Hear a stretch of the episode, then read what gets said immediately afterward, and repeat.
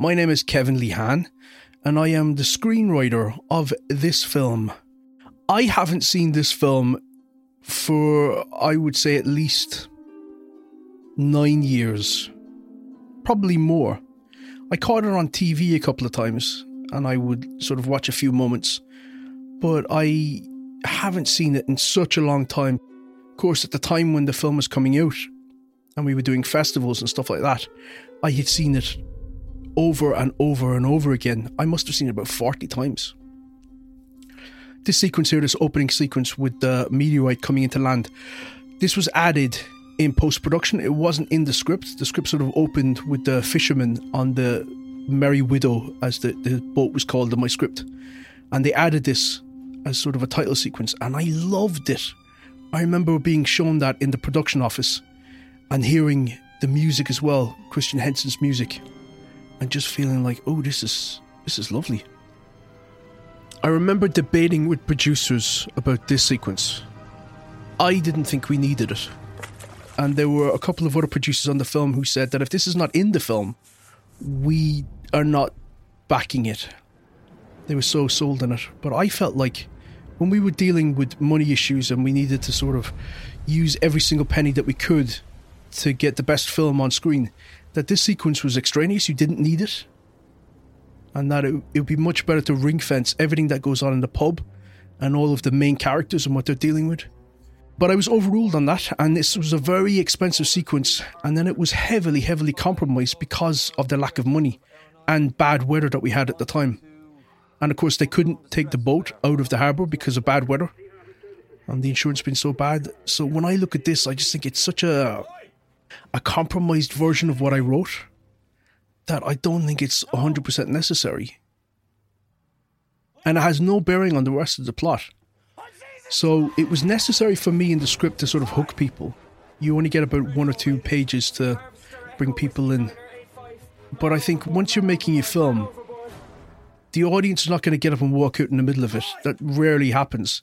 So once they've committed to watching the film, you have them. Just you don't need these sequences. And I was arguing as well with him. It's like Tremors doesn't begin this way. Predator doesn't begin this way. You don't need to open with a big kill. But um that didn't happen. So this is my least favorite sequence in the film and it has nothing to do with the performances. And I know everybody worked hard on it, but I feel like I wish we had more of what was necessary later on in the film to deliver more on the concept of drunk people fighting aliens. Jeff Dick Smith.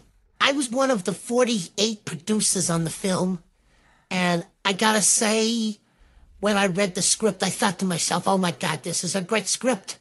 This is the script. This is what we gotta do. And I said to my business partner at the time, we're no longer working together, but I said to him, you know, check this out, read the first page and tell me this isn't a gold smash movie. We went bust after the movie.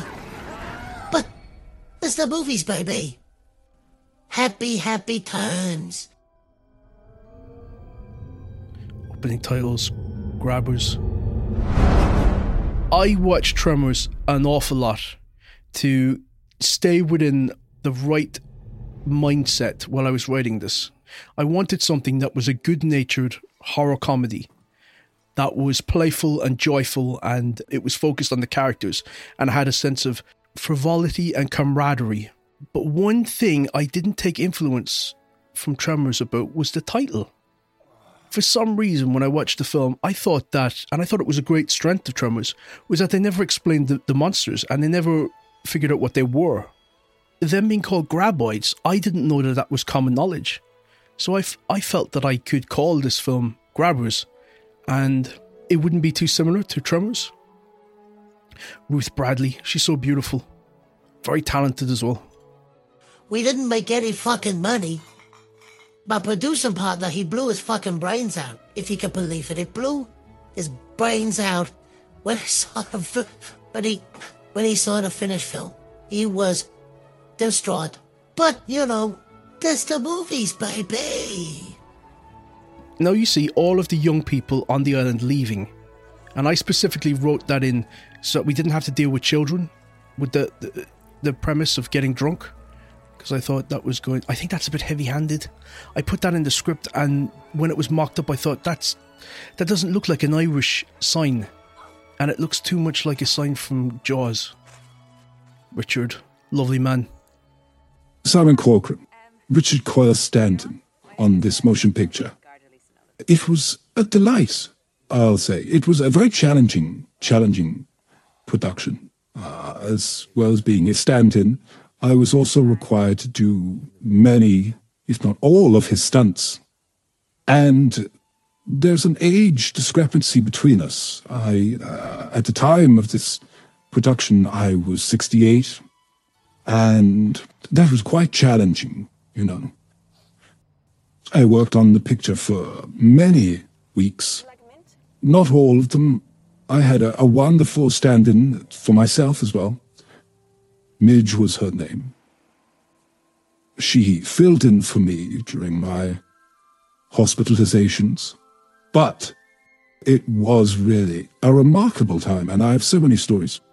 I do have trouble recalling many of them because of the concussions.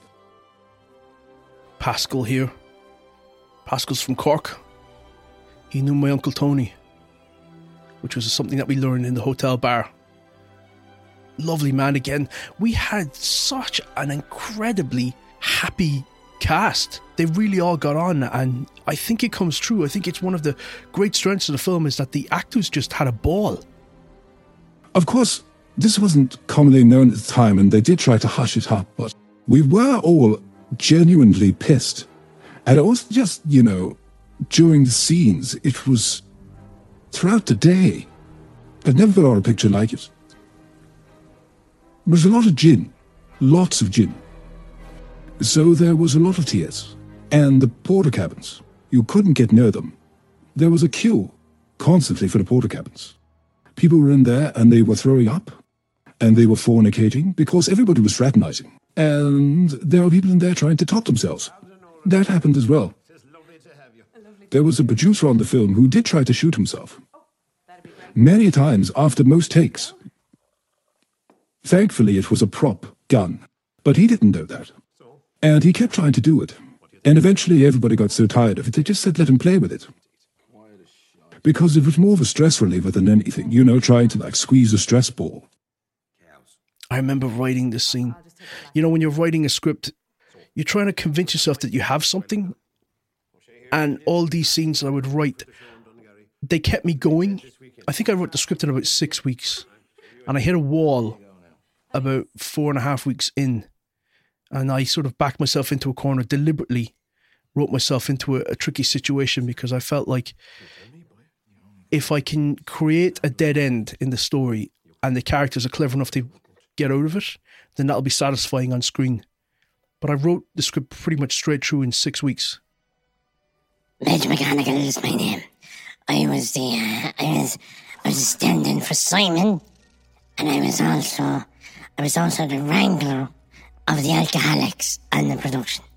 And that's what we affectionately called the extras in the film because we wanted to go for verisimilitude.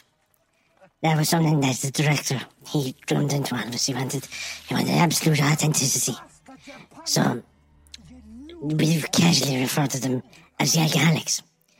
And uh, I thought, you know, a great way to bring some authenticity into the production would be to just round up as many alcoholics as we could. These were people now that they were suspected to be heavy drinkers. They weren't exactly what you would call scientific alcoholics, but they were casual drunkards. They would drink themselves onto the fucking table. And there was nothing you could do about it. Like, we couldn't stop them once they had a sup of anything. They'd be gone. The morning and they'd be just scuttled.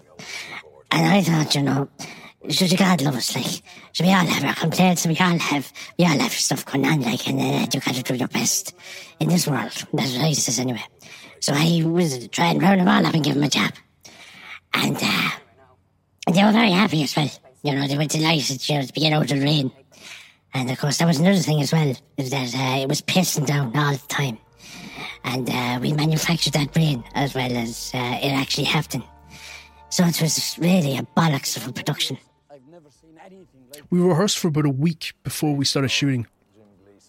And I remember talking to the actors, and they were sort of saying that that's quite rare to get that. Richard had just done a film with Madonna, and uh, he'd had that, but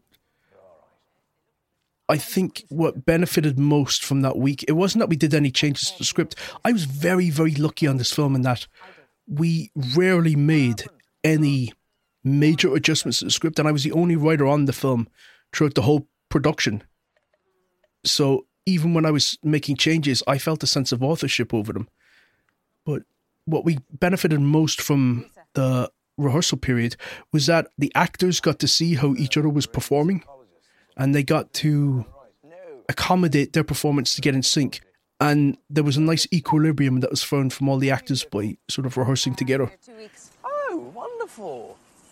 Wonderful. Where was We went through so many different alcoholics. Obviously, uh, the story is about that. And we thought that, you know, the best way to do it would be to bring in all the locals. And we had no, no trouble at all rounding up many alcoholics. It was a really fantastic production in that regard because you could pay them literally peanuts. And they were just so happy to have any bit of solid food at all. We had employed over 800, I think, by the end of it. And none of them were harmed in the making of the film, which I'm very proud to say, and I'm very proud of my track record as an alcoholic wrangler on the production. Later on, there's a sequence coming up where I uh, fall off a roof, and I did that without a crash mat. It wasn't planned, obviously, but you know, these are the things you do to make the movies what they are, which is a, a wonderful experience for everybody involved in making them and if those that are watching them. What's that? What is that? That. It's a hand in a claw position. It's a dead one of those. See that moment there with O'Shea where he goes, What's this? It's a dead one of these. That was improvised. That was not me. It's a lovely moment. There's a few improvised moments in it. That's one of them. What's that? It's a dead one of those. And again, look, you can just tell that they're enjoying themselves. They're, they're having the crack. The Irish crews, they're second to none, you know. They like to have fun. These were the people that were recommended to us as the best of the best. And I gotta say, they were fucking animals. They'd have, like, open fistfights, bare knuckle boxing, that sort of thing, you know. This happened all the time at catering. The locals would come round, they put their bets on, and the crew would beat each other half to death. You couldn't stop them. And the women, too. They would claw each other's fucking eyes out. That was part of their culture, you know. We couldn't say no to that. I have a saying, and I say it to my wife all the time. I say, what goes on in this house stays in this house, okay? You know, we had a Bonds guy come on set once. One of the money guys, he came down, he said, What the fuck's going on here? You can't do this. We're shutting this fucking thing down. And I said, Okay, buddy. Let me just have a word with some of the guys. I told a couple of the guys on the crew, and I said, You see that fucker over there? He's trying to shut this picture down. Never saw him again. Neither did his wife or kids. We had terrible weather. Like, properly bitter Baltic weather where we were shut down for days and days because of blizzards. Like, you don't get that. And we managed to get it. And unfortunately, when you lose days on an independent shoot like this, you don't get extra days built into the schedule as a contingency. It's sort of you either get it or you don't. So we lost stuff out of the film because we, we didn't have the days to shoot it because of bad weather. But the cast all were like having a ball, and I think it comes through on screen. I remember writing this as well. Oh, it's funny. I remember going into the workshop to get fitted for the stunt padding that I was going to use for this sequence. And they said to me, Simon, would you like to see what the grabbers look like? Because they'd been working on these creature designs and I hadn't seen anything. I hadn't even read the script. And I said, Oh, yes, please. And I turned around and I saw this thing and I thought, wow, that's hilarious. And they said, No, Simon, that's Midge. Now, in my defense, Midge was wearing a duffel coat, so it was very hard to make out what it was, and she's a woman of smaller stature, so she looked a little bit like Paddington Bear. And I thought that made perfect sense. Grabbers, little hands, snatching away at your ghoulies. Of course, Midge herself she took that quite poorly. But she's a very unusual looking woman. And later that day, we were doing this stunt coming up where, for some reason, I was asked not to perform the stunt for Richard, but for this other character called Cooney. And Cooney was to be murdered. He was to be pulled along the beach by this creature. And Midge said, I'll handle the dune buggy because she was the one that had rented it. She knew everybody in the town, and everybody was afraid of her for some reason. And I was being attached to this dune buggy with a rope. Because you see, the grabber was going to pull me into the sea and drown me. And that wasn't what was going to happen, of course. We were just going to pull me along towards the beach. And I was all padded up, so it was all fine. And as I recall, they originally wanted to tie the rope around my neck. But Richard stepped in at the last moment and he said, You can't do that because I need him to do my stunts coming up. And after a lot of debate, back and forth, back and forth, back and forth, they agreed to tie it around my legs. And I was very happy about that.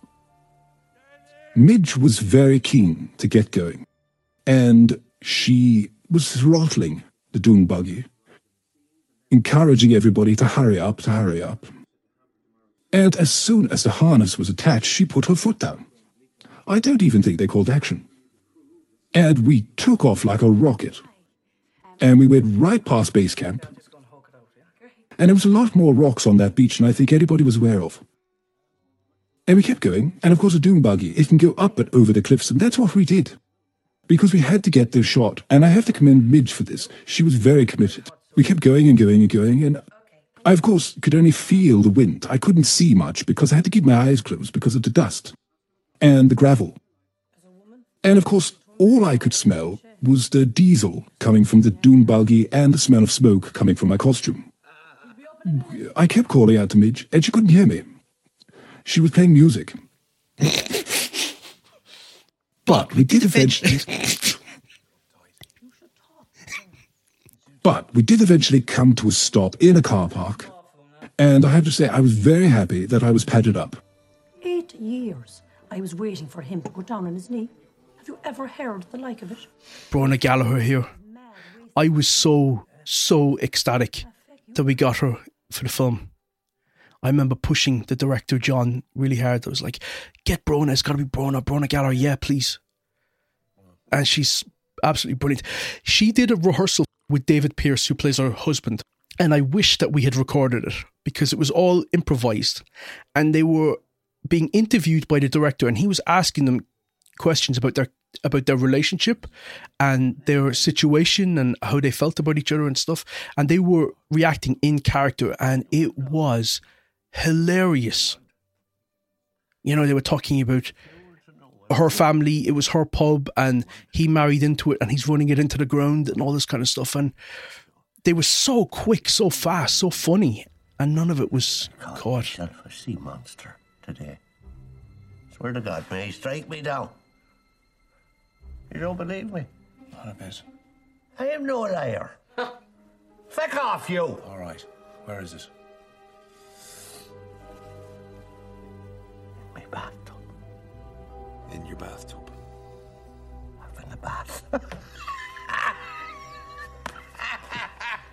I loved writing these characters. They're all kind of Cork characters, but they were then played by people from all walks of Ireland. I remember the table read as well. Just to hear people laughing about stuff that was not going to be in the film, like my stage directions. They had to keep stopping in order to compose themselves to continue to read. You know, you write these things in a vacuum. You have no idea if anyone else is going to share your sense of humor and is going to enjoy what you find enjoyable. So to actually hear people reading it out loud and for them to be just cracking up, it was so gratifying. So in this sequence here, on the TV was meant to be the scene from Tremors where the doctor and his wife are killed and the car is pulled under the ground. We couldn't get the licensing for it. Look, There comes one of them now. Here, here he comes now. Irene! Irene! What? Someone's at the door. You, I'm not dressed. All right. All right. That better not be Paddy and a stinking lobster. He's being used as a lure. So I beat out as well the life cycle of the creatures, and I thought nature is so fantastical, but it's all rooted in something that is tangible and you can believe in. So I started adopting elements from other creatures, like those fish that can crawl on land, and I wanted these to be aquatic creatures. And I thought, well, they can only come on land when it's raining, and I thought, oh, that's good because werewolves come out when the there's a full moon, vampires come out when the sun goes down, and these grabbers only come out when it's raining. And I thought that's a nice extra element to, to the mythology and the, the character of these creatures. They lay their eggs in the sand on a beach, like the way turtles would. They come on land to lay the eggs. They begin as these tadpole like creatures and then evolve into the full size king grabber that we see.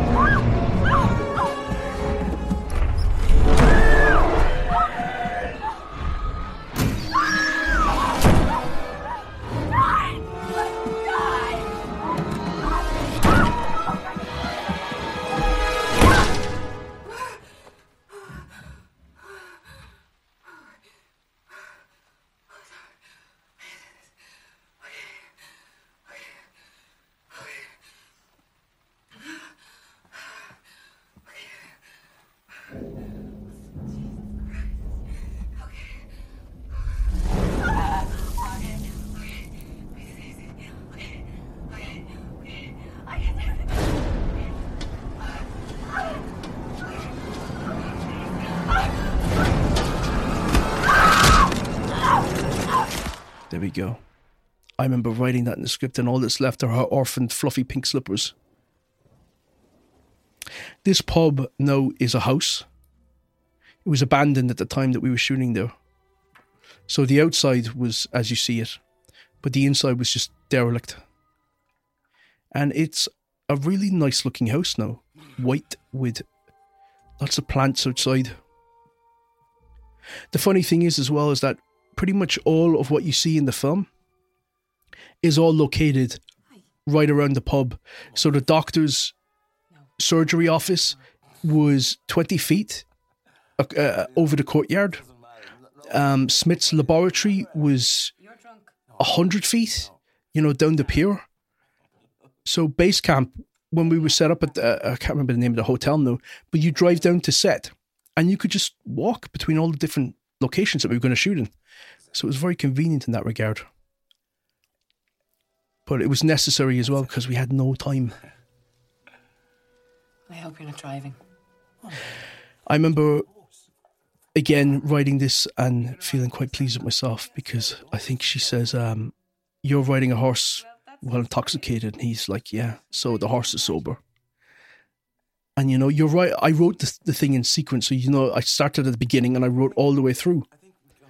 And I would just keep building more and more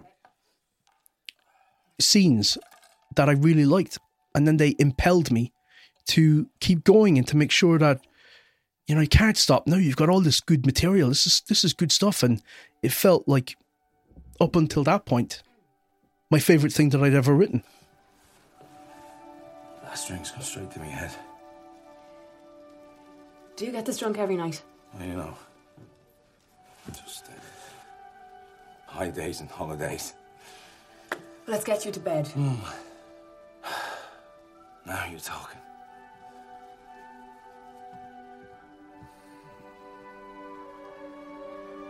Hmm.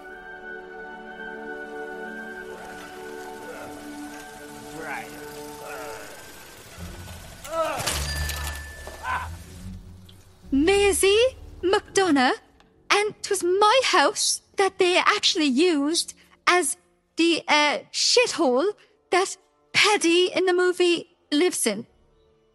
85 euro a day is what they were going to pay me. And I said, Oh, that's grand. Yeah, you can do that. A few hours is all they needed for. I was delighted. I was absolutely over the moon until I saw the state the place that they put up on screen. That was not the way my house looks at all. They turned it into a pigsty. I don't live like that. So the neighbours then saw that, and I was scandalized. Scandalized, and they've not let me forget it. They've sent postcards round with pictures from the phone. Saying, there's your house, look at you, you dirty old bitch. And I called guards. I have to. Many times. I know who's doing it, but at least is some that could be doing it. Will I do it again? No, absolutely not. Not a chance. Even if they doubled the money, I wouldn't do it. And they keep showing on the RT. And I'd written and I could I said so many times now, stop putting that shit on the telly because nobody wants to be put up with that. Nobody at all.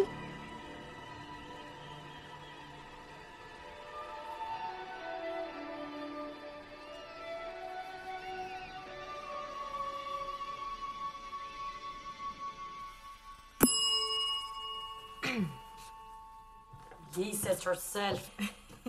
um, do I have something to sign? Oh, yes, the big one.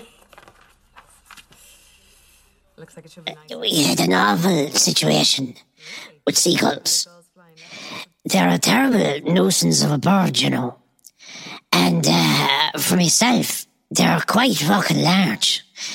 They're they're almost like the size of a condor, you know, to an average person. And so for me, I was like shitting bricks. I remember I saw one of them eat a rat whole, and then he ate the rest of it, you know. And then he come up for me, and I'd be like, "What the Jesus Christ? Like, we can't one of that, yeah, yeah." I remember one day I spent a good two hours battering ball bearings at these boats, but they kept coming at me. They'd hunt you down, like.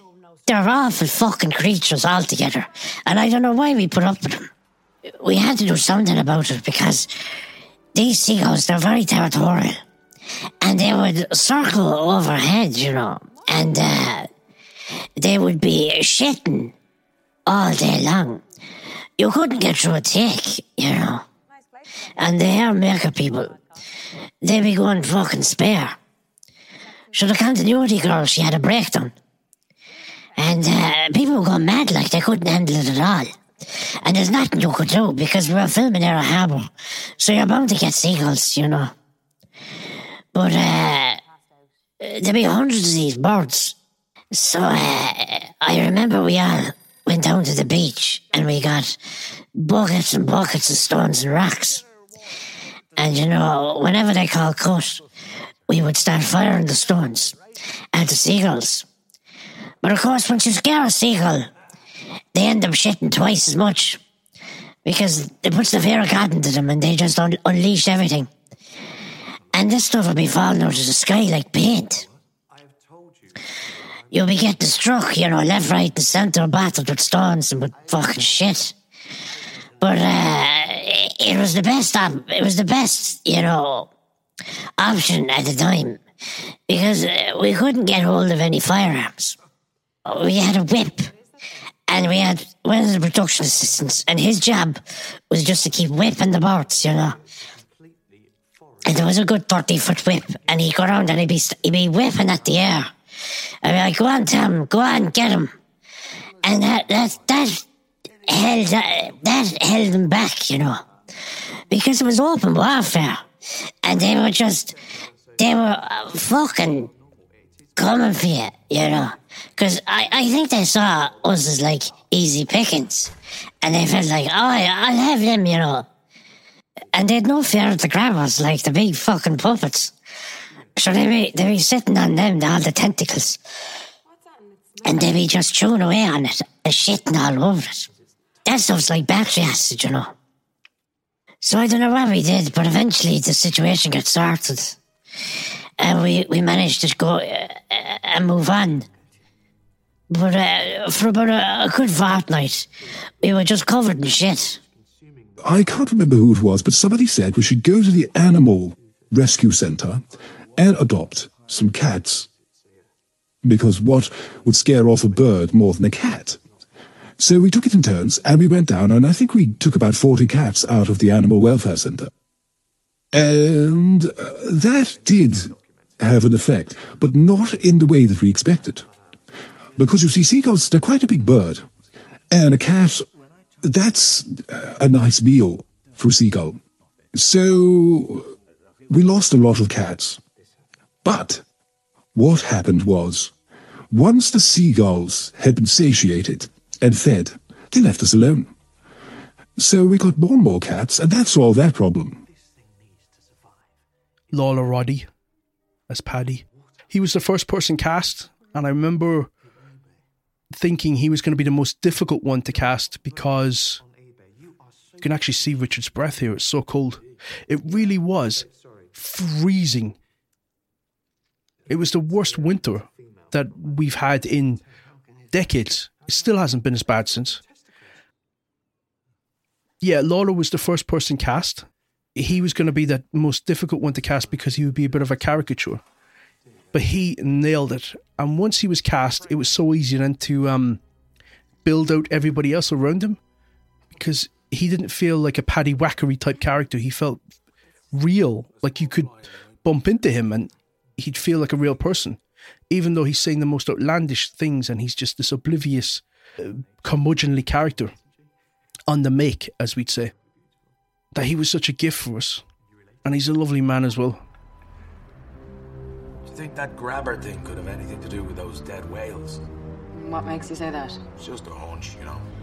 You get hunches now? I remember him coming over to me and saying at one stage that we had dropped a couple of shots. And when I heard that, I thought, oh shit, they can't lose that. That's vital to ensuring that everybody knows that the people in the pub have survived. And I spoke to the director. It was kick, bollock, and scramble. You, you know, people are like focused on getting what they can get to the best they can get it as fast as they can get it and staying moving. And uh, when I heard what that was, I think it was that we never got any sequence of the Islanders in the pub fighting back and surviving the fire, getting outside. And so I had to rewrite on the fly. I had to rewrite the ending, actually. That's another thing.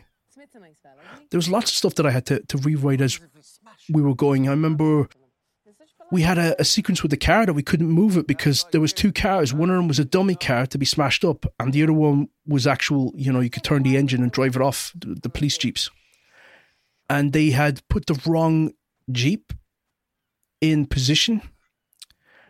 So to swap it out was going to take about thirty minutes, and we didn't have thirty minutes. So it was cut from. It was my favorite stuff in the script as well, and it was cut from the script and um, I had to rewrite something on the fly on my phone and hand it to Lisa, and she had to memorize it and then shoot it like right there in the moment. It works. It's not my favorite thing in the film. It's definitely not what I would have wanted. But you know, a film is basically everybody's best compromise.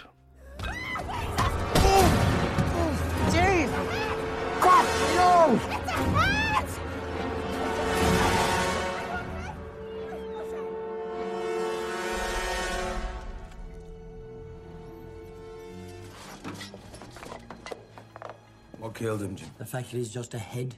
You bring me someone with a head cold or a headache and I could do something. But you bring me just a head and you're taking the piss. Jesus, they could bury him in a shoebox. Doctor, we need to know. That was the doctor's surgery.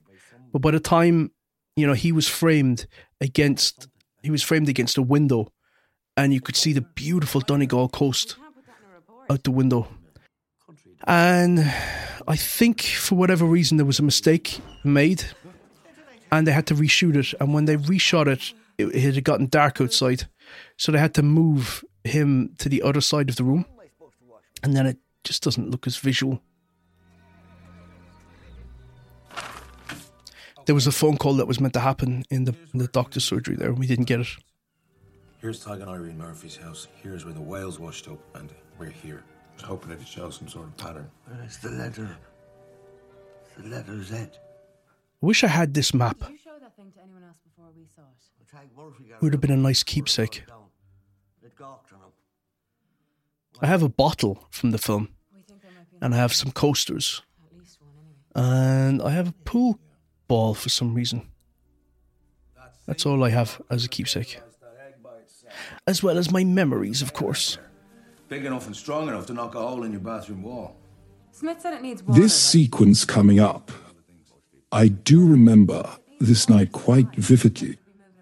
This was a, a, a set piece that had been added to the schedule at the last moment, and Richard refused to do the stunt. I believe he called it uh, akin to attempted murder. I was then asked to step into his shoes. And I hadn't read the script, so I wasn't aware of what they were intending, but I do remember being flabbergasted at the size of the puppet that had been constructed for the sequence. This is before, uh, before the production had moved to using visual effects.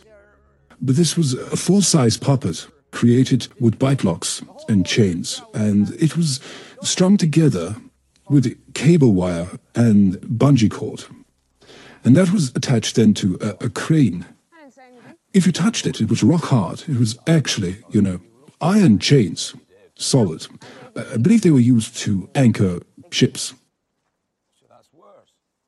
In order to give the illusion of movement, this thing had to be whipped around in order to create the, the visualization that the tentacles were, were moving and undulating. And uh, because they were heavy, heavy chains, it had to be spun at a fierce force. The crane itself, I, think, I believe it had to be bolted down. The director was very keen on getting everything in camera, and of course, one hopes to sell the realism, and the only way to make it real is to actually do it. And in this sequence, I was to be attached to one of the chains, as if the grabber had grabbed me by the ankle. And it was going to whip me around in the air in order to murder me. I was wedged 35 foot into the air, and I was spun quite forcefully. A lot more forcefully than I think anyone expected, especially me. But I remember the roar, the roar of the generators. And I was going around and around and around, and I thought, bloody hell, this is going to look great on camera, I have to say. And I kept waiting for them to call action. And of course, it just kept going faster and faster and faster. And I just remember hearing screams Don't worry, Simon, you're going to be okay. You don't really notice what's happening to your body at that velocity. But I did dislocate both hips. I don't actually remember them calling action. Unfortunately, I blacked out. And I remember waking up and I was still spinning. That's what I do remember. Everything was a blur. There was all these lights going and, oh, and I was soaking. and I was soaking wet, of course. And the rain machines weren't going. So that was very confounding at the time. I do remember that. And I tried to call out, and I was saying, you know, anybody there? Anybody? Hello, hello, can anybody turn off this thing? but of course, I, I couldn't get the words out. I, the noise of the generators going and the clanging of the crane, no one could hear me. No one. And of course, everybody had fled the set. And that was another thing which I wasn't aware of because I couldn't see anything. It was all going by so fast. It was like being in a car crash. And it just kept going, going. Course, everybody on the set had fled because they were afraid they were going to get killed. That I was going to come flying off this thing and hit one of them. And of course, that could have happened. Very well could have happened. But, you know, these are things we do. I believe it was cut because the footage was unusable. So that was a terrible disappointment. And of course, after that, we used visual effects. I had the most blessed experience. Like, we didn't make any fundamental changes to the script until we were in the last stretch of uh, pre production. And then there was quite a lot changed to take it from a £5 million film down to a £3.5 million film. And I was okay with most of those changes because I was getting to make them. So if somebody else had done them, I would probably be a little more sore about it because they're compromises that I think aren't an improvement, but they are necessary. But because I was able to do them, I felt like I could keep them within this personality and the tone and spirit of the film, and that it would feel like um, it was a workaround that wouldn't sink the ship. Now, whatever it is, is gonna have to wait until the morning. All right. Ah, now. This is a sequence that I haven't revisited since we filmed it. And the reasons for that are this was the moment that changed the way that I look. I was tasked with stepping in for Richard, and it was for a sequence where the grabber that was located on the laboratory table was to leap up and attach itself to Richard's face. I was paid extra to do it. And I was happy to do that. The puppet that they were using, they weren't prepared to slingshot it across the laboratory, as they didn't have a second hero puppet. But what they did have, and the craftspeople on this production, they were wonderful, really, really wonderful. And they were geniuses at what they did, magicians. So, this contraption that they were using in place of the hero puppet, they tested it out with a mannequin, and unfortunately, it took the head off of the mannequin. Straight off. Went right through it. Of course, these mannequins were quite brittle and old, and they asked me would I be willing for some extra hazard pay to step in front of the catapult and take this to the face.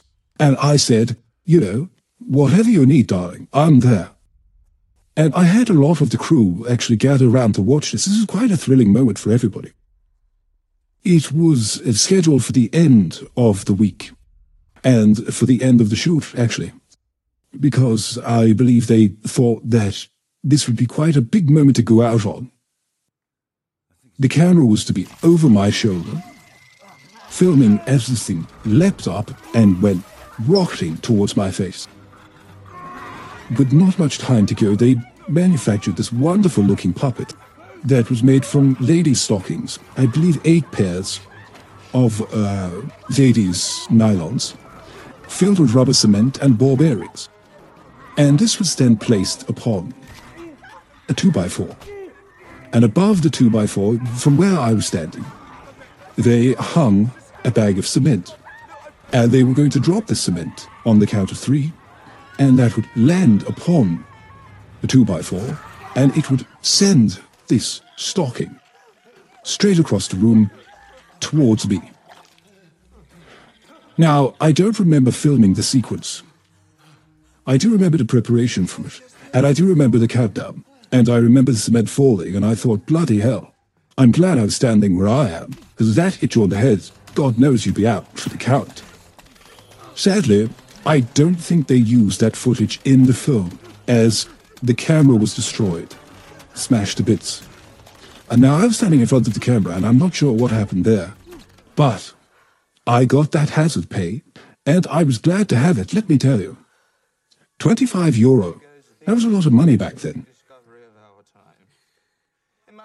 I did end up missing the wrap party, which was a terrible regret of mine. But apparently I had suffered multiple strokes, and they weren't sure that I was going to pull through. But I did, and it's a wonderful moment in the picture. And I'm so happy to have been a part of it. We got rid of the teenagers from the script. There was two teenage characters in there. Uh, oftentimes, losing cast members is a great cost-saving measure. So we lost those characters. There was a sequence where instead of the cave where the big grabber is found, it was a pit, a sort of a dugout pit in the sand. We lost that for the cave, which was easier to shoot. Uh, at the end, there was a golf course that was being built on the island, um, and that was under construction. And there was a cement pit that was being, there was a sort of foundations that were being laid And uh, at the end, the grabber was going to be buried in cement and dried out. And so Lisa, when she steps into mud at the the derelict site earlier on in the film, that was actually meant to be cement. She steps into wet cement.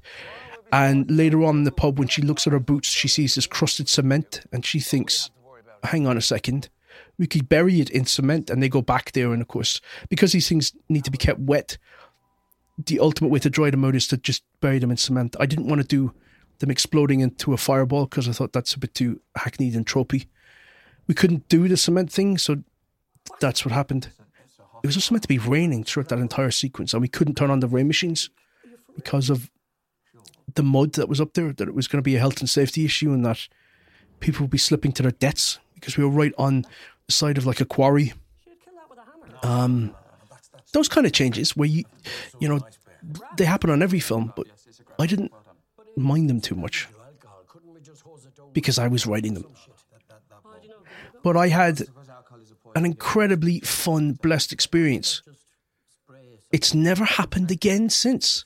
And I think because I had such a wonderful experience on this film that the universe had to rebalance itself and think, okay, we're going to make everything else that he does incredibly torturous and frustrating and heartbreaking. it's funny. I used to walk around that set and I would think to myself, soak it all in, soak it all in. And I think because I did that, I can transport myself right back there. And it feels like we were just there yesterday. This was a scene that when I wrote it, you know, I, I, I talk about writing the whole thing in one go from beginning to end. But the first sequence that I wrote was the flip side of this scene that that happens later on in the bar where they're all you know showing what weapons they can muster and um, that was the first thing i wrote and i thought yeah i've got something here unfortunately the character that had the most cut was Bronagh Gallagher's character. And it was nothing to do with the performance. It had to do with the schedule again. This is why making films has become so difficult because you need more time to get everything that you've written. So, oftentimes, her stuff would be at the end of um, a setup, and we just run out of time. We wouldn't get to it. She had a, a line that used to crack me up, where she looked down at the pub after seeing all the little grablings sort of make their make a mess. And she said, "Oh my God, look at the state of the carpets." it was funny around the page. This scene here now was done in one take. We were losing the light, as I think you can kind of see. It had been cut down from about five pages to two and a half. In fact, for the majority of the film, it was about three takes. John used to do this thing, John, the director. He would shoot one as scripted, the second one would be heavily improvised, and the third one would be would be back to the script. And they would pull in anything that they'd improvised. Uh, I remember the first edit of the film actually used an awful lot more of the improvised scenes.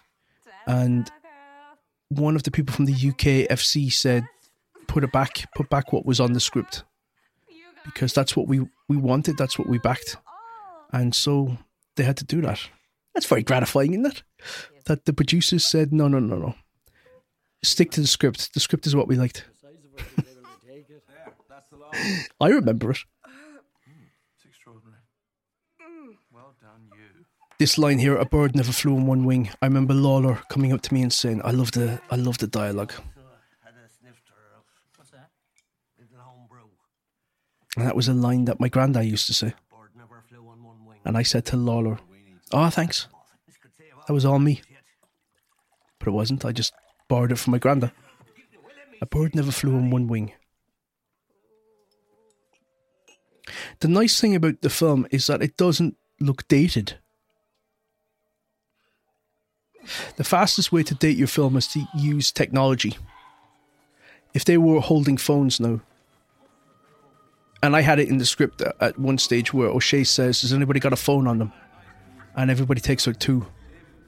Those would have been like Motorola phones at, at this stage.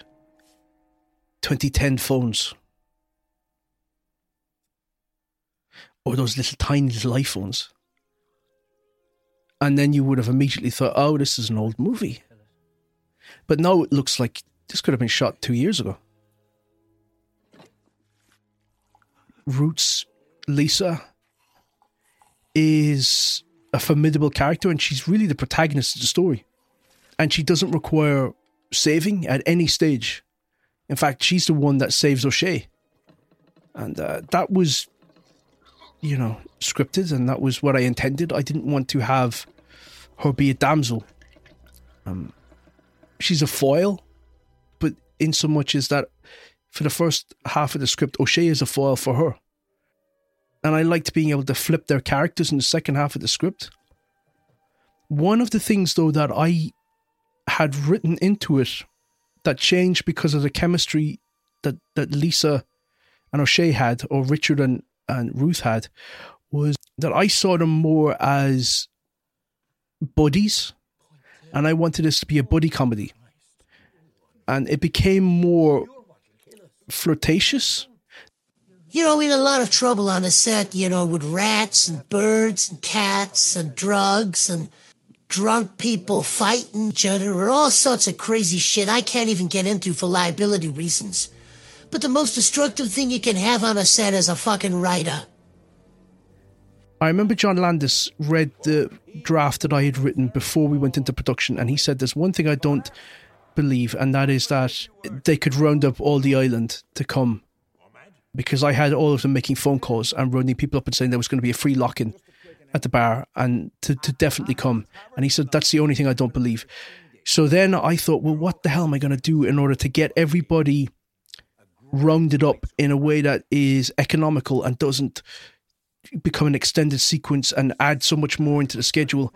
And I thought, okay, well, it's set at the weekend. So, you know, you saw at the beginning where the families are going away for the long weekend. Then they're gone to mass. It's Saturday night, it's Saturday evening mass. So therefore, they're going to go to the church and tell everybody to come straight from the church down to the pub. By doing that, we ended up with the ubiquitous Irish priest in an Irish film. But it was the, the most economical way that I could think of to explain how they got everybody into the pub without having to do many, many, you know, location jumps. So I changed that because of what John Landis had said. George Scott. I was one of the alcoholics was busted. Know, I've never seen the film. I've never seen it. I, I, couldn't even get, I couldn't even get. I couldn't even get a ticket to the premiere. No tickets gone. Could you believe that? I was. I. I drank myself fucking sick. I was fucking. I. I think I was home for about, for about three months after film. And they, were- they were serving us piss. It was that foreign piss. We couldn't get a decent pint out of them. But, oh. fucking hell. I was just going to crack no else then. Do you know, do you know I never saw one of the fucking grabbers? I, I don't know what. I don't know why we were all meant to be fucking scared of. There was no fucking grabbers. There was not, there was not. I didn't see a fucking grabber for the whole fucking time I was on the film. I, I was looking around, I was looking around, I was fisherman. I was fisherman, fisherman something, I can't remember my name. Everybody here now is genuinely having the crack. They were playing music on set. They were all. this is where the film comes alive. I love her just swinging the point. This was the first thing I wrote. This scene, and I thought, yeah, I've got, I've got something here. I have to, I have to keep writing this film because this was cracking me up. I of lines, and they all got cut out. They cut, I cut every fucking line out of the film for me. Every fucking line that I had to say, it was cut. I, uh, half my lines was just I had to, I had to let a fucking belch out me. That was it. I don't know what it was, but a load of the alcoholics they were fucking wandering off and you couldn't fucking find them when you needed them. So the continuity was fucked. Fucked. But what was it telling you anyway? As much as there's stuff in the film that does make me cringe, I'm actually charmed by the film. And I was dreading doing this commentary because I thought this is going to be quite painful. What kind of cop doesn't have a gun? I said. The writer says to me, he says, We don't have guns in Ireland. I'm like, buddy, I've seen the fucking news. I know where I am. You motherfuckers are shooting each other every goddamn weekend. What are you talking about? You don't have guns. He said, Those are terrorists, not cops. I said, buddy, we're not making a fucking documentary here. It's a film. You gotta give the people what they want, you know, and the people want fucking guns. You couldn't give these guys any notes. They think they know it all. I said to him, Have you sold a movie before? No, you've not. So shut up and sit down. I saw the relationship between O'Shea and Lisa as like a buddy comedy. And everything that you see in the, the script is as it was. There's no change. The only difference was that at the end of the film, they kiss, and in the script, they don't kiss. There was no kiss at all. They, they had the same dialogue, you know, they're walking along together, but I left it so that if there was to be a kiss, it would happen after the film. And maybe it happened, maybe it didn't happen. But yeah, I love the chemistry between the two of them. I love this very tender moment. Okay, if there's no guns in Ireland, point to me where there's fucking aliens. You're not dealing with serious people here. But, you know, I acquiesced, and we ended up not using guns in the picture. A big mistake, I think. We would have added about 50 million to the box office if everybody had a fucking gun. You could take that to the bank. Unfortunately, I can't go into a bank anymore. My credit's through the fucking floor. Because of this, So, one of my favourite films of all time, and the one where I had almost a religious out of body experience, is Jurassic Park. And of course, in Jurassic Park, they're sat in a Jeep in the rain until a T Rex comes. And that was a big inspiration for me. I saw Jurassic Park when I was 12. And I remember walking out of the cinema and thinking, I want to do that, whatever that is. I want to be a filmmaker. I want to make films. I want to make films like Jurassic Park. And no matter what else, I at least got to make this a reality. It's a movie about fucking aliens, and they're complaining to me about guns. They want to keep it realistic. What are you talking about? The fucking aliens come out of the sky and the people get drunk, and that's the movie. Give them some fucking guns, it'd be fun. But you know, you come to a compromise. I took the writer to lunch and I banned them from the set. That was the end of that, you know? This is where the film really comes alive for me. And as I said, this was the stuff that people were paying to, to see. So I wanted more of this, and there was a lot more of it in the script. But we had to shoot everything you see at night around the pub. And there's a lot of sequences that happen, you know, between the, the Jeep getting smashed up, the big grabber turning up, them jumping out the window and speeding off, the doctor getting killed, Smith getting flicked away off the island, Brian coming out with a super soaker, rain machines going. This was shooting split days, so we were shooting in the morning time the stuff at the lab, the stuff with the doctor at the surgery, and then going to lunch and coming back and shooting for another four or five hours the night stuff. So everything you see outside the pub was shot in about 20 hours. You know, I've never worked on a picture where everything has gone the way you want. Hindsight's 50 50. Most movies I work on, they're a piece of shit. This ain't that. It ain't Lawrence of Utopia, but it ain't a piece of shit. It was five nights, and they weren't full nights. They were like from half four to nine o'clock. Why do you drink so much, Karen? It's a miracle that we got as much as we got. And one of my favorite sequences got cut, and I remember trying to convince the director not to cut it and to shoot it a certain way because it was going to get a big laugh. because it was in my head that it had to look this way and it would just land. The punchline would land. And it was cut. And I remember him walking over to the monitor and he was avoiding looking at me because he knew that uh, uh, he we'd spent months and months of me like saying, please, please don't cut that. That's a trailer moment. You have to have that. And it was basically Lisa. She gets behind the wheel of the Jeep. She's pissed drunk. We've been building up to it. So you have a, a policewoman who's drunk driving a police Jeep. And there was so much more action and japes that happened with the big grabber and her ramming into it and driving the wrong way, driving into it, and it's, you know, almost swallowing the car. And one of the little ones got into the back seat. This was all like the stuff that, you know, the film comes alive. And I remember seeing this with an audience, actually, one of the early screenings. And the people would lean forward in their seats because they can feel it coming. It's in the script, it's building up. And then it wouldn't happen. The Jeep wouldn't start and I could just feel everybody like sort of like, oh, I thought we were going to get into fifth gear and we're still in third. So that bothered me. I'm allowed to say that. I'm allowed to say that that bothered me. Anyway, I had to keep a brave face on and not let anybody know that I was absolutely crushed that we had just thrown away the best sequence in the film one of the best sequences. Now, this is a moment in the film that gets a very big reaction from audiences. I remember seeing this with a sold out crowd in a back alley theater in Japan. And they're very big fans over there of tentacle pictures. They were vibrating in their seats and they would scream these orgasmic screams, you know they were just so enthralled and touched, you know, very, very touched and moved. Everyone was taking out hankies and tissues, you know, so they found the ending very moving. So that was very gratifying, you know, and uh, unforgettable.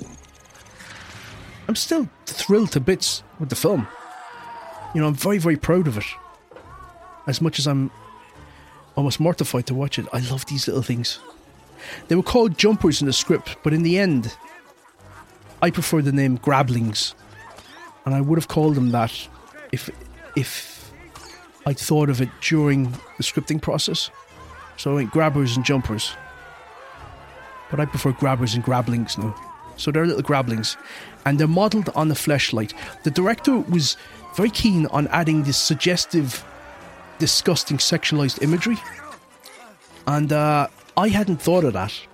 So he wanted the mouth of the grabbers to look like an anus. And I was like, oh no, okay. I thought saw it more like a saw blade. The visual effects still hold up. Now you gotta remember, it's probably about minus three, and none of the actors are in wetsuits. And this is heavy, heavy rain. And it's bucketing down on top of them and we have to lightly towel them down, and they got to go again and again and again. It was miserable, yet everybody was still having the crack. It looks so cool, actually. I think I described it as like a spaghetti slinky.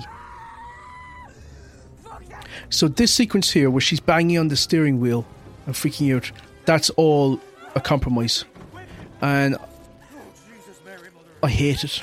I hate it. I hate it because she would not be that freaked out. She'd be much more. Well, the way that I wrote her is that she's overly confident because she's drunk. And she's like, he's like, get us out of here. And she's like, oh, okay, okay. And then she drives backwards into the creature.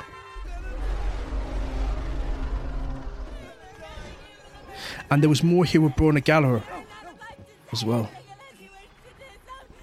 Now I'm starting to sound like I'm complaining, but I'm not. I love this sequence. This is where it captures the energy of what I wanted for much of the second half of the script. Although I kind of like tried to, to modify it so that it didn't become overbearing and you didn't feel like this was bedlam and screamy. I don't like that in horror films. I don't. There's two things I don't like in horror films. One is when characters are always arguing with each other, I find that incredibly um, forced and unnecessary, and it's sort of like a lazy way to create conflict. So there's nobody in that. There's nothing like that in Grabbers where everybody gets leery and, and aggressive and like, you should have said blah, blah, blah. They're all much more communicative, sensible, empathetic, and just decent people that it's like, I get you, okay, right, fuck, okay, well, let's figure this out. That makes me root for everybody. Whereas if they're at each other's throats, I just think, fuck off, I'll die, just die, I'm sick of you. Um, it's so strange looking at the film though after all these years.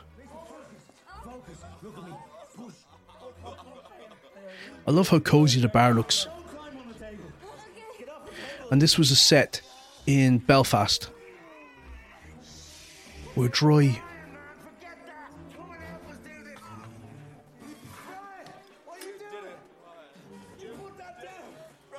And O'Shea, you know, he has a drink issue. And he'd love now to just drown his sorrows. That's what he's been doing. But instead, he's going to literally step up. He's been doing his best, he's been keeping people going. I like when characters are in direct conflict with the concept. So this is where everybody has to get drunk to survive. But he has to get sober to survive and to keep everybody alive. So it's about him finding himself again because he's dealing with a blow to his ego and a broken heart. And he just doesn't feel like he's got a purpose anymore and he doesn't know really that he's got it. And he's tested. And then the same thing happens to Lisa where she feels like she's never good enough. She's inadequate. And then when she just makes all these mistakes and it's fine. And she doesn't lose sight of who she is, that she's actually more than her achievements and her accomplishments. She doesn't need to overcompensate, that she's enough. And that she can, you know, be messy and let her hair down and and be a f- screw up. It, it's not going to define her. And I wanted that in there as a counterpoint because I didn't want this to feel like um, I was commenting on drink culture and saying drink is bad. Anyhow, for this sequence, I had just been discharged from hospital. I can't remember who discharged me because I was still comatose. But I remember coming onto set and I had a wheelchair, which was lovely. You know, usually on a film set, you're just standing around and there's a lot of waiting, you know. So to have a wheelchair, it was marvelous. And when I wheeled onto set, I saw that they were setting up a trebuchet. And a trebuchet, for anyone out there who doesn't know what that is, it's like a military slingshot. You know, they would have used it now in the Roman times. And it would send a projectile over the battlefield, usually a rotting carcass or some sort of flaming ball of fat. And I thought, wow, where'd they get that from? But of course, they'd manufactured it from an old burned out car, some shopping trolleys at a swing set. And they said, okay, Simon, we're ready for you. We just need you to sit here in this trebuchet, and we're going to launch you over the harbour and into the sea. We have the Coast Guard alerted, so they're expecting you. So it was an easy job for me, really, because all I had to do was survive. So they winched me out of my wheelchair, and they placed me in this trolley. And I believe this was because they needed to have a reference shot of a carcass being flung up into the air, as was going to happen to the character of Smith in the film. Of course, they replaced all of the footage that I shot with a digital recreation. But that digital recreation was based on my carcass. So I was sat in the trolley and the set was cleared. Everybody took cover, uh, you know, for health and safety reasons. And just before they're about to pull the lever, one of the special effects wizards came and said, Have you weighed him? You know, because I had been losing a lot of weight on this production. Because once you're on heavy painkillers, you tend to lose your appetite and get quite bunged up. So I was down to about six stone, I think, at this point.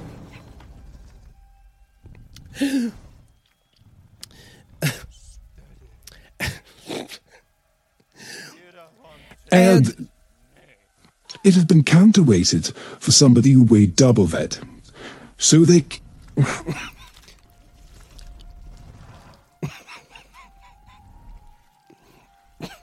okay. so they filled my pockets with rocks. And it was a lot of rocks, I remember that, because I couldn't actually sit up in the trolley. And Midge was the one, that's right, now I remember. Midge was the one that cut the rope with the machete. And that set me flying off, you know, rocketing into the air. And I remember I went very high, very, very, very high. And that's right, I remember everything got quiet, apart from my screaming. You know, and that's an involuntary response. You can't control that. It's not like diving into a pool, we'll say.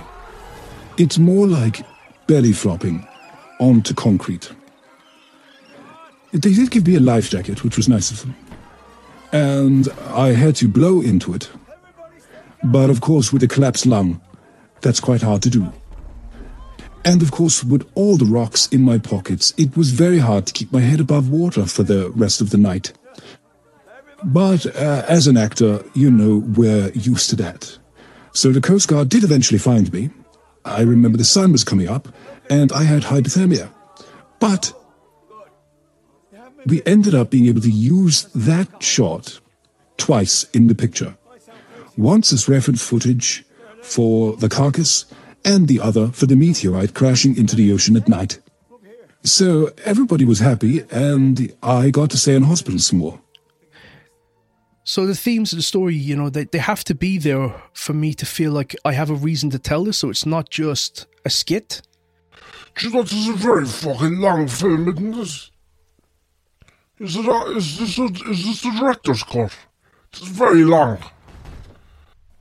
It's going on and on and on and on and on.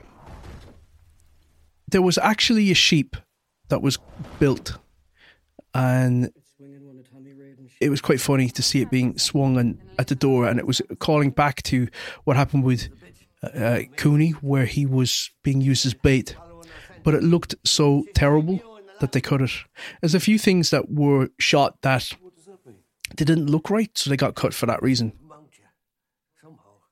There was a character in it. She's one of the, the characters that stands up in the church and and I think she says there's a free bar or something like that. Where she goes up to Brian and Brian is trying to he's he's trying to compliment her on her weight in order to figure out what she does weigh to be able to give her the right measurements of, of beer because he wants to get them drunk enough, but he doesn't want to kill them. And him sort of trying to suss out how she how much she weighs was quite funny, and that got cut because I don't think that the actor sold it as well as the director wanted it to be sold. What do you mean? We need to keep it away from the water. Dry it out somehow. Look outside. There's got to be some way we can stop it. Fight fire with fire. So here she looks at her boots, and that was meant to be cement. But I don't think it comes across. I don't think you, you get what's going on here. You know, sometimes I think to myself, knowing what I know, would I have made the same choices? Would I have made this picture today? Probably not, you know, probably not. I don't get parole till 2028. So it's unlikely, you know. But it's still a good script. I read it again the other day before we came in here. It's a good script, you know. Good, good script. I don't know why we changed so much. Still think we should have had fucking guns. Absolutely I remember this, this actor coming up to me and saying, Can I ask you a question? Why did you call him Father Potts? And I said, um, It was just a name that didn't clash with any other name. So it, it stuck out. And when you're naming characters, you don't want to have any that sort of sound the same or they, they feel similar. They, they- so it's like Cooney, O'Shea, Lisa, Brian, Una, Father Potts. They're, they don't clash with each other, but they feel of a whole. So I don't think he was happy with that answer, but that was genuinely the, the reason. I just felt like it was distinctive enough, it would do. This sequence here always got the biggest reaction from an audience. And I think because it's tangible, I think everybody feels it's like when you see somebody get a paper cut, that almost stings more than seeing somebody get cut in half with a machete. So yeah, every time she accidentally pulled the trigger, the audience would gasp. An old classic trick of the stunt woman falls down the stairs and it's funny though, it works. I love this sequence. And this is where I wanted to make sure that Lisa, she's the, the drunkest of the lot of them. So, of course, she has to be the one that they all have to rely on because that's great comedy. And um, it's one of my favourite sequences in the film. Of you. Dress it up as bait and confuse the shade clean out of it. How did we make a dummy? Improvise. Of course, this is harkening back to Gremlins, where Phoebe Cates is dealing with all the gremlins in the bar. We don't see what happens to them, but what was in the script is that the islanders upstairs, that's their battle. They have to deal with all these guys. They have to beat the shit out of them with pool cues and, you know, uh, golf clubs and bike locks and stuff.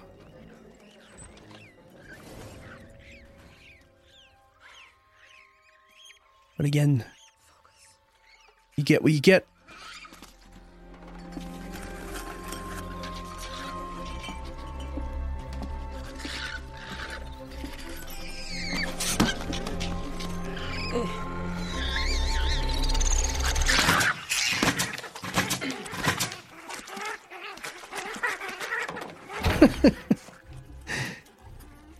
Was in the script. This was an Irish song that was meant to play. It was something like Galway Girl or something like that. Um, and they couldn't get the rights to it, so I don't know what shit they're playing on the jukebox. So you see the beginnings here of the Islanders sort of tooling up. And then you never see the payoff of that. That's not sloppy screenwriting, let me assure you. That is sloppy production.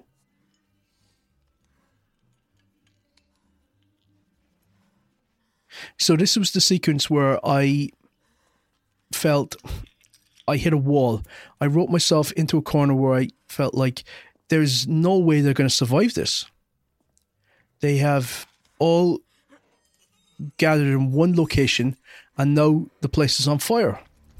How are they going to get out of it? And I, I took about a week to 10 days, I think, where I downed pens and I just kept thinking about it and thinking and thinking and thinking what am I going to do? Uh, I knew that it had to, we had to get to this point, but I did not know how we were going to get out of it. Bronagh had a lot more from this moment on that we didn't get, unfortunately. I'm sure. I remember writing that and I couldn't believe they actually did it. This is one of the great joys of being a writer. There are very few, let me tell you. But it is it's such a wonderful feeling to write something and be the first person in the world to experience it.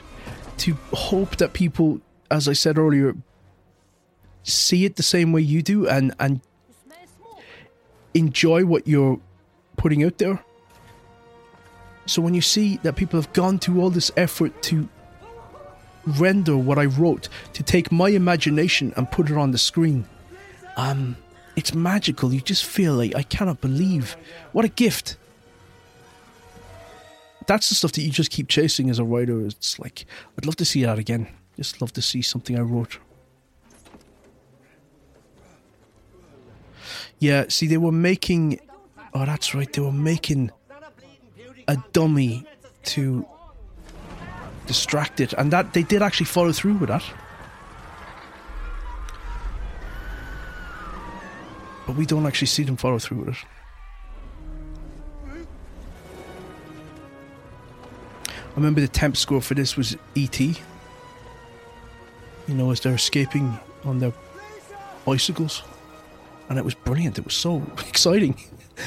Couldn't we have gotten John Williams to uh, loan us that music? But I still, one of my favourite things about the film is Christian's score, actually.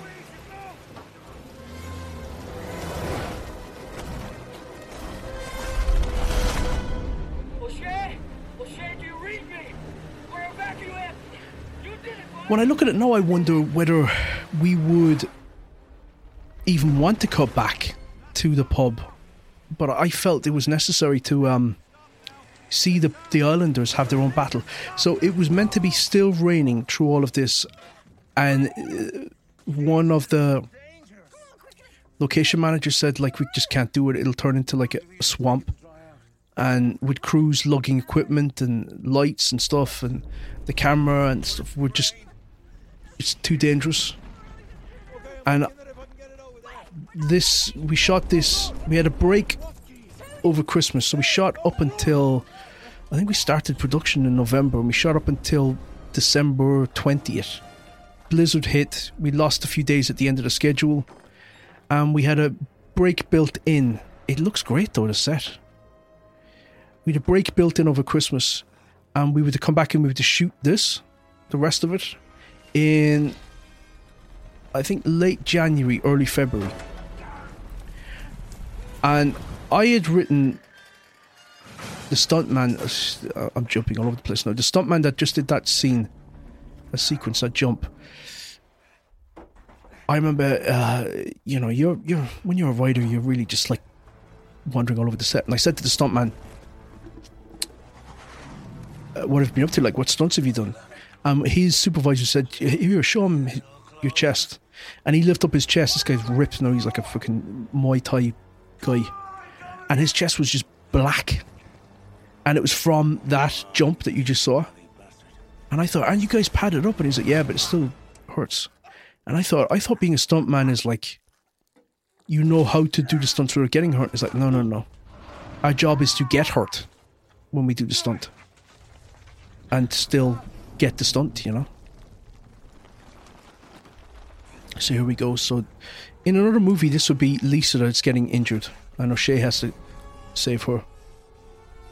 But I wanted to spread it evenly between the two of them.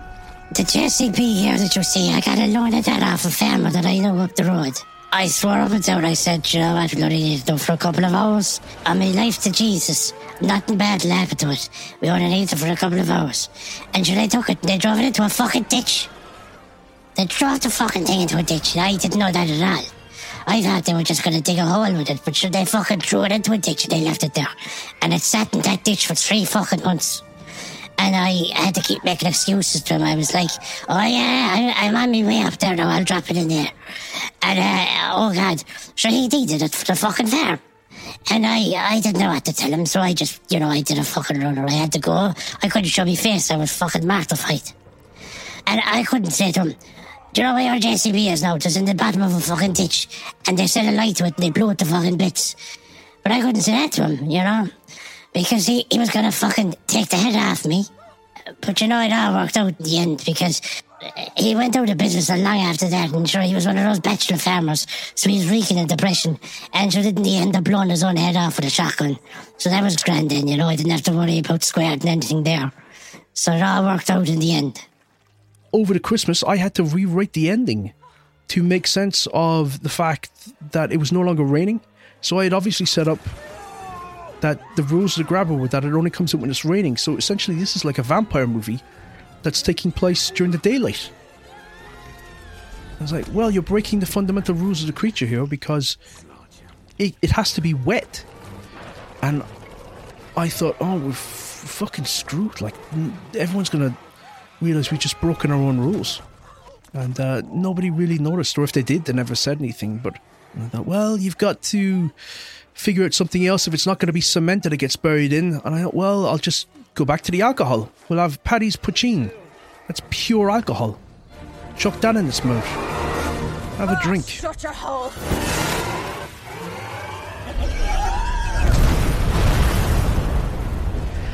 And the other thing I had to do over this Christmas break is I had to come up with some sort of kiss off line because now they were going to blow it up. So I needed to come up with my smile, your son of a bitch line.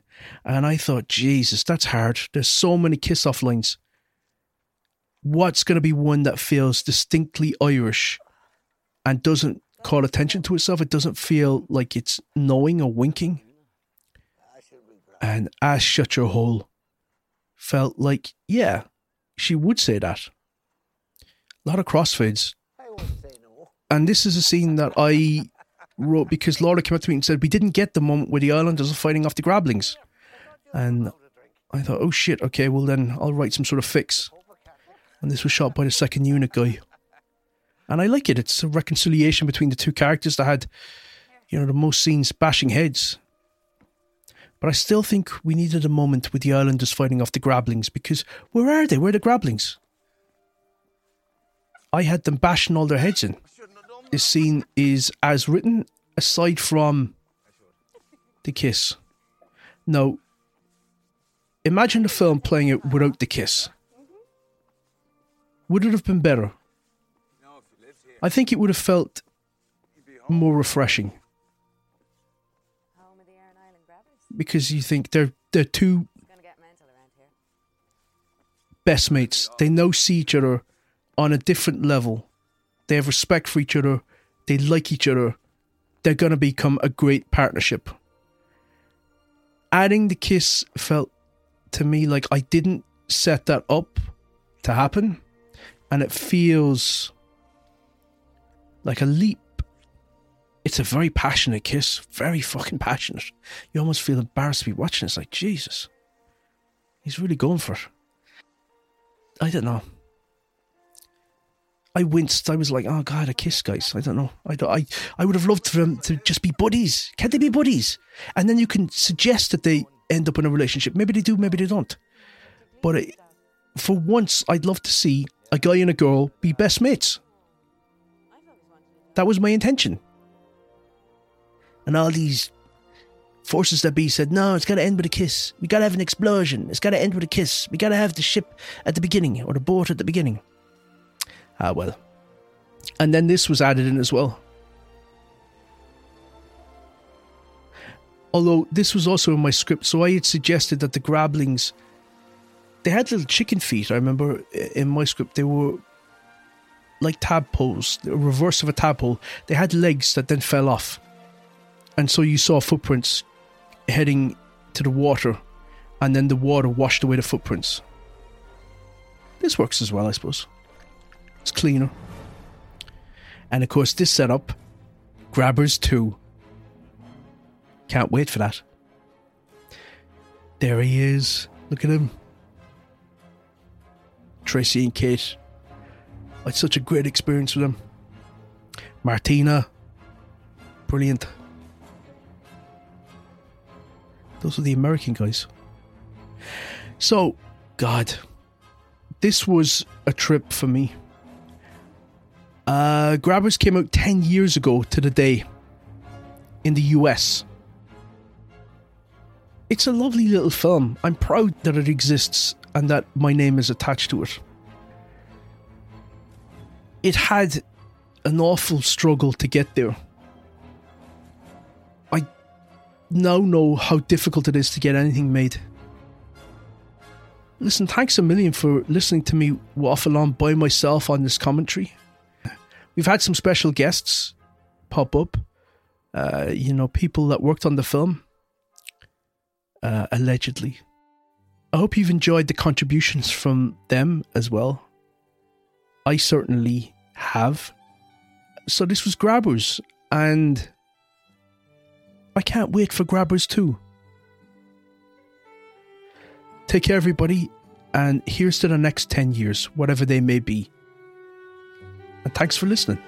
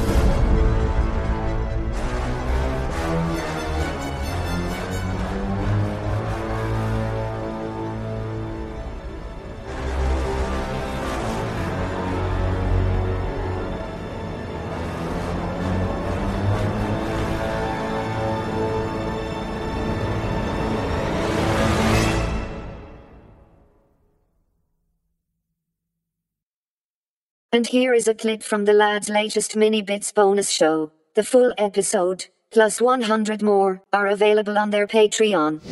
Mini bits. Another new episode Talking to you, stupid clumsy. Patreon podcast. of this Patreon podcast.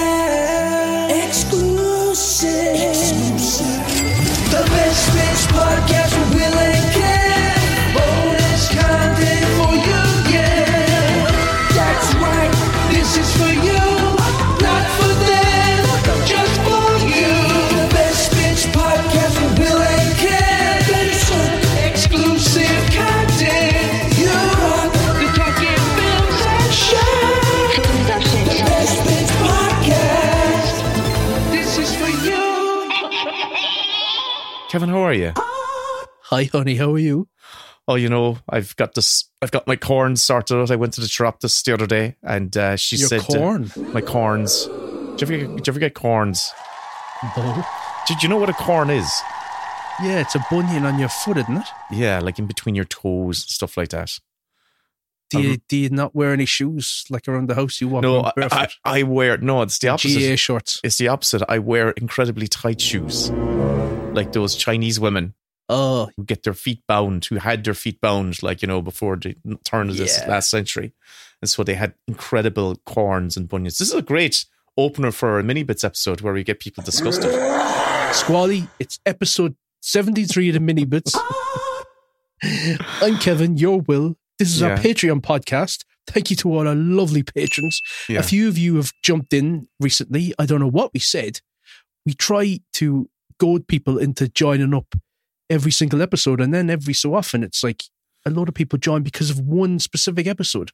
And Yeah. I'm like, what did we, how did we say it? What did we say in that episode that's different to the other 270 episodes? Maybe it didn't sound as desperate. Maybe, maybe we said don't join. Maybe reverse psychology. That's how we should do it. Reverse psychology. Don't join up to our patron. Don't. It's, you don't. Des- Everybody cancel. you don't deserve to be in this group. We don't want you. We don't We like the don't look of you. you. We don't. We don't need anybody. it's just us. it's absolutely just us. Hey, should we tell people we we did? I don't know. Maybe we shouldn't say it on mic, especially so early. We did an interview with the Irish Examiner last Friday. We did, Yeah. and uh, How do you think yeah, I? How do you think I did? I, I, I think you did all right. Like you didn't interrupt me once, so I was delighted with how I came across. But you know, there's no sort of time limit on this. We don't know when it's going to get posted. One of our friends was saying, Kathy at the cinema was saying that their interview with. Did they do the Examiner as well? It was six Uh, months yeah. before it posted. And, and the Guardian, I'm pretty sure they were they were profiled in the Guardian as well. yeah, but we don't do any really promotion. Like we don't do anything. Well, this is our first time getting any sort of like proper coverage, which is going to be mad. So, um, uh, listen to all you listeners who have uh, found us before we explode. You're you're you're you're an OG. bust. You're an OG listener before Kevin starts getting gold chains from all his Patreon dash. I think I'm more of a silver than a gold. I think Oh, yeah. my uh, undertones suit more silver. But uh, yeah, I just want to die. goes I- with my Prince Albert. your hat? Yeah. I want Speaking one of the- which, I want one of those diamond studs in my tooth. That's all I want. So I can go bing whenever I'm on a call. oh yeah, bing. I usually just you know wink and that glints. Yeah. like starlight twinkle. Speaking of which, I interrupted you. What what we what did what did you want to speak of? Which? Start the timer. Oh, I forgot. You may as well. The all, all these lucky loos are listening in and, and they're wondering what are we going to be talking about. But we have to start talking about them after Yeah. we, we say goodbye. But look, I wanted to talk to you about. Um, well, you've seen a few things. You've seen the new Godzilla film. Yes. I've seen the first Omen. Uh, I saw Scoop as well. That, Oh, uh, we're looking forward to watching thing. that. All right. so, Okay. Okay, I'll save my thoughts. And Right. um, what else did I see? I made notes, but sure, You it doesn't really matter. I think I saw that. And I was going to go through all the summer releases and see what takes your Oh, fancy. Okay. Okay. I'm looking forward because I don't actually know what's what's on the horizon. So um, I'm Well, the Joker 2 trailer came out today. I saw it. Yes, I watched that. hmm It reminded me of Chicago. Yeah, it's kind of like you see. It's all very much in the mind's eye. It, they're calling it a jukebox musical. Am I right in saying that? I think you're right in saying that. So, look, hey, listen. Uh, I, I actually what it, what it did remind me of was that I want to watch rewatch the Joker because I saw it in the cinema and I thought it was fine. I thought it was fine. It was kind of a bold new direction. Uh, I'm just going to go back and watch the episodes from the Batman 66 show, the Joker episodes, Oh yeah, that's going to be just to fill me in like on the lore, you know, get up to speed. Get you right up to speed. and you'll be there going, where where are all the guys in the purple suits with the masks? Where when are they going to show up? And like It's you a know, little weird time though, where we have the Penguin TV show with Colin Farrell coming out, which is a totally different canon version of the Penguin. Then you have this offshoot of Joker, which is its, its own universe entirely. Hmm. And then you have the old Batman films that you can watch. Right. And, uh, I don't know where I'm going with this, but it's just I don't know. I'm kind There's of so many- IP. but like It's this, just everywhere. what well, what's happened is the world, the comic book world, has very much entered the the film world. Is where you could have different runs, totally different runs of a character by It's different insane. authors, and there would be totally different riffs on it and stuff. Oh, oh, this is the thing. Kevin, so I'm only catching up on this. You mentioned it to me on a on a pod on a podcast. Wa- Was it on one of those uh, It was the last. show? It was the last mini bits. Uh, you s- you said everyone's describing stuff as insane recently. And And have you started noticing it though? only only only with people trying to rise you. That's the only type, only where place where I've noticed people people on No, Discord are trying to every- rise Oh my god! Oh my god! I could start posting now, like, um, tweets, comments, TikToks, uh, articles, anything. Insane is everywhere. This is insane. That's insane. It's insane. There was a festival just going on about this insane lineup. I was like, oh, it's a mentally ill lineup. Okay, it's just it's it's everywhere. And the other, th- do you know the other thing that's also bothering me lately? Wow. And this has been bothering me for years and years and years. It used to be that everyone used to misspell definitely. They'd go defiantly. Okay. Oh, it's defiantly whatever. They would just, they're morons. But no, I just keep noticing everyone keeps spelling a lot as one word. A L O T, a Mm-hmm. lot. Where has, where have they gotten into their heads that a lot is one word? It's the same way that people will write every time as one word. What's the one that you've you've pulled me up on a few times and I can't get it right?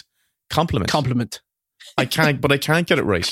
It's like the But you I. because I told you the other day. Yeah, and I went searching for it and I couldn't find it because I had to actually had to an- use it. If there's an I in compliment, it's Yeah. I'm paying you Ah, a compliment. That's a good way to remember it. Okay, good. And then I, I wrote that to you. but you did, and I went to try and find it because I was I would found myself writing the word compliment, and I went, "Shit, Kevin." But, but you, you gave me a thumbs up, which meant in my world that, yeah, I read that. Thanks. But I did, right? I'm talking about a couple of days later when I was faced with the exact same hurdle of writing the word compliment. I went, okay, what did Kevin say again about compliment? There's an I and the E. What did he say? So I went searching for it and I found it, I think. And I went, oh, the I is paying me a compliment or I'm giving you a It's compliment. insane how little you can retain information. It's insane. Come here, let's start talking about what we watched. Come on. Did you start the timer? Yeah, it's it's gone. It's ticking. It's ticking down. The world's going Ah, to explode. you know I have to put in the sound effect? I have to. I have to line Oh. up all my sound effects. When you said start I the have like, timer, I have a whole it's- fucking. I have a whole soundboard here. Okay. Jesus Christ! Where's me fucking? What? Where's me ding dang ding? Here we go. The timer in. has started. There we go. There we go. Yeah. Right. Right.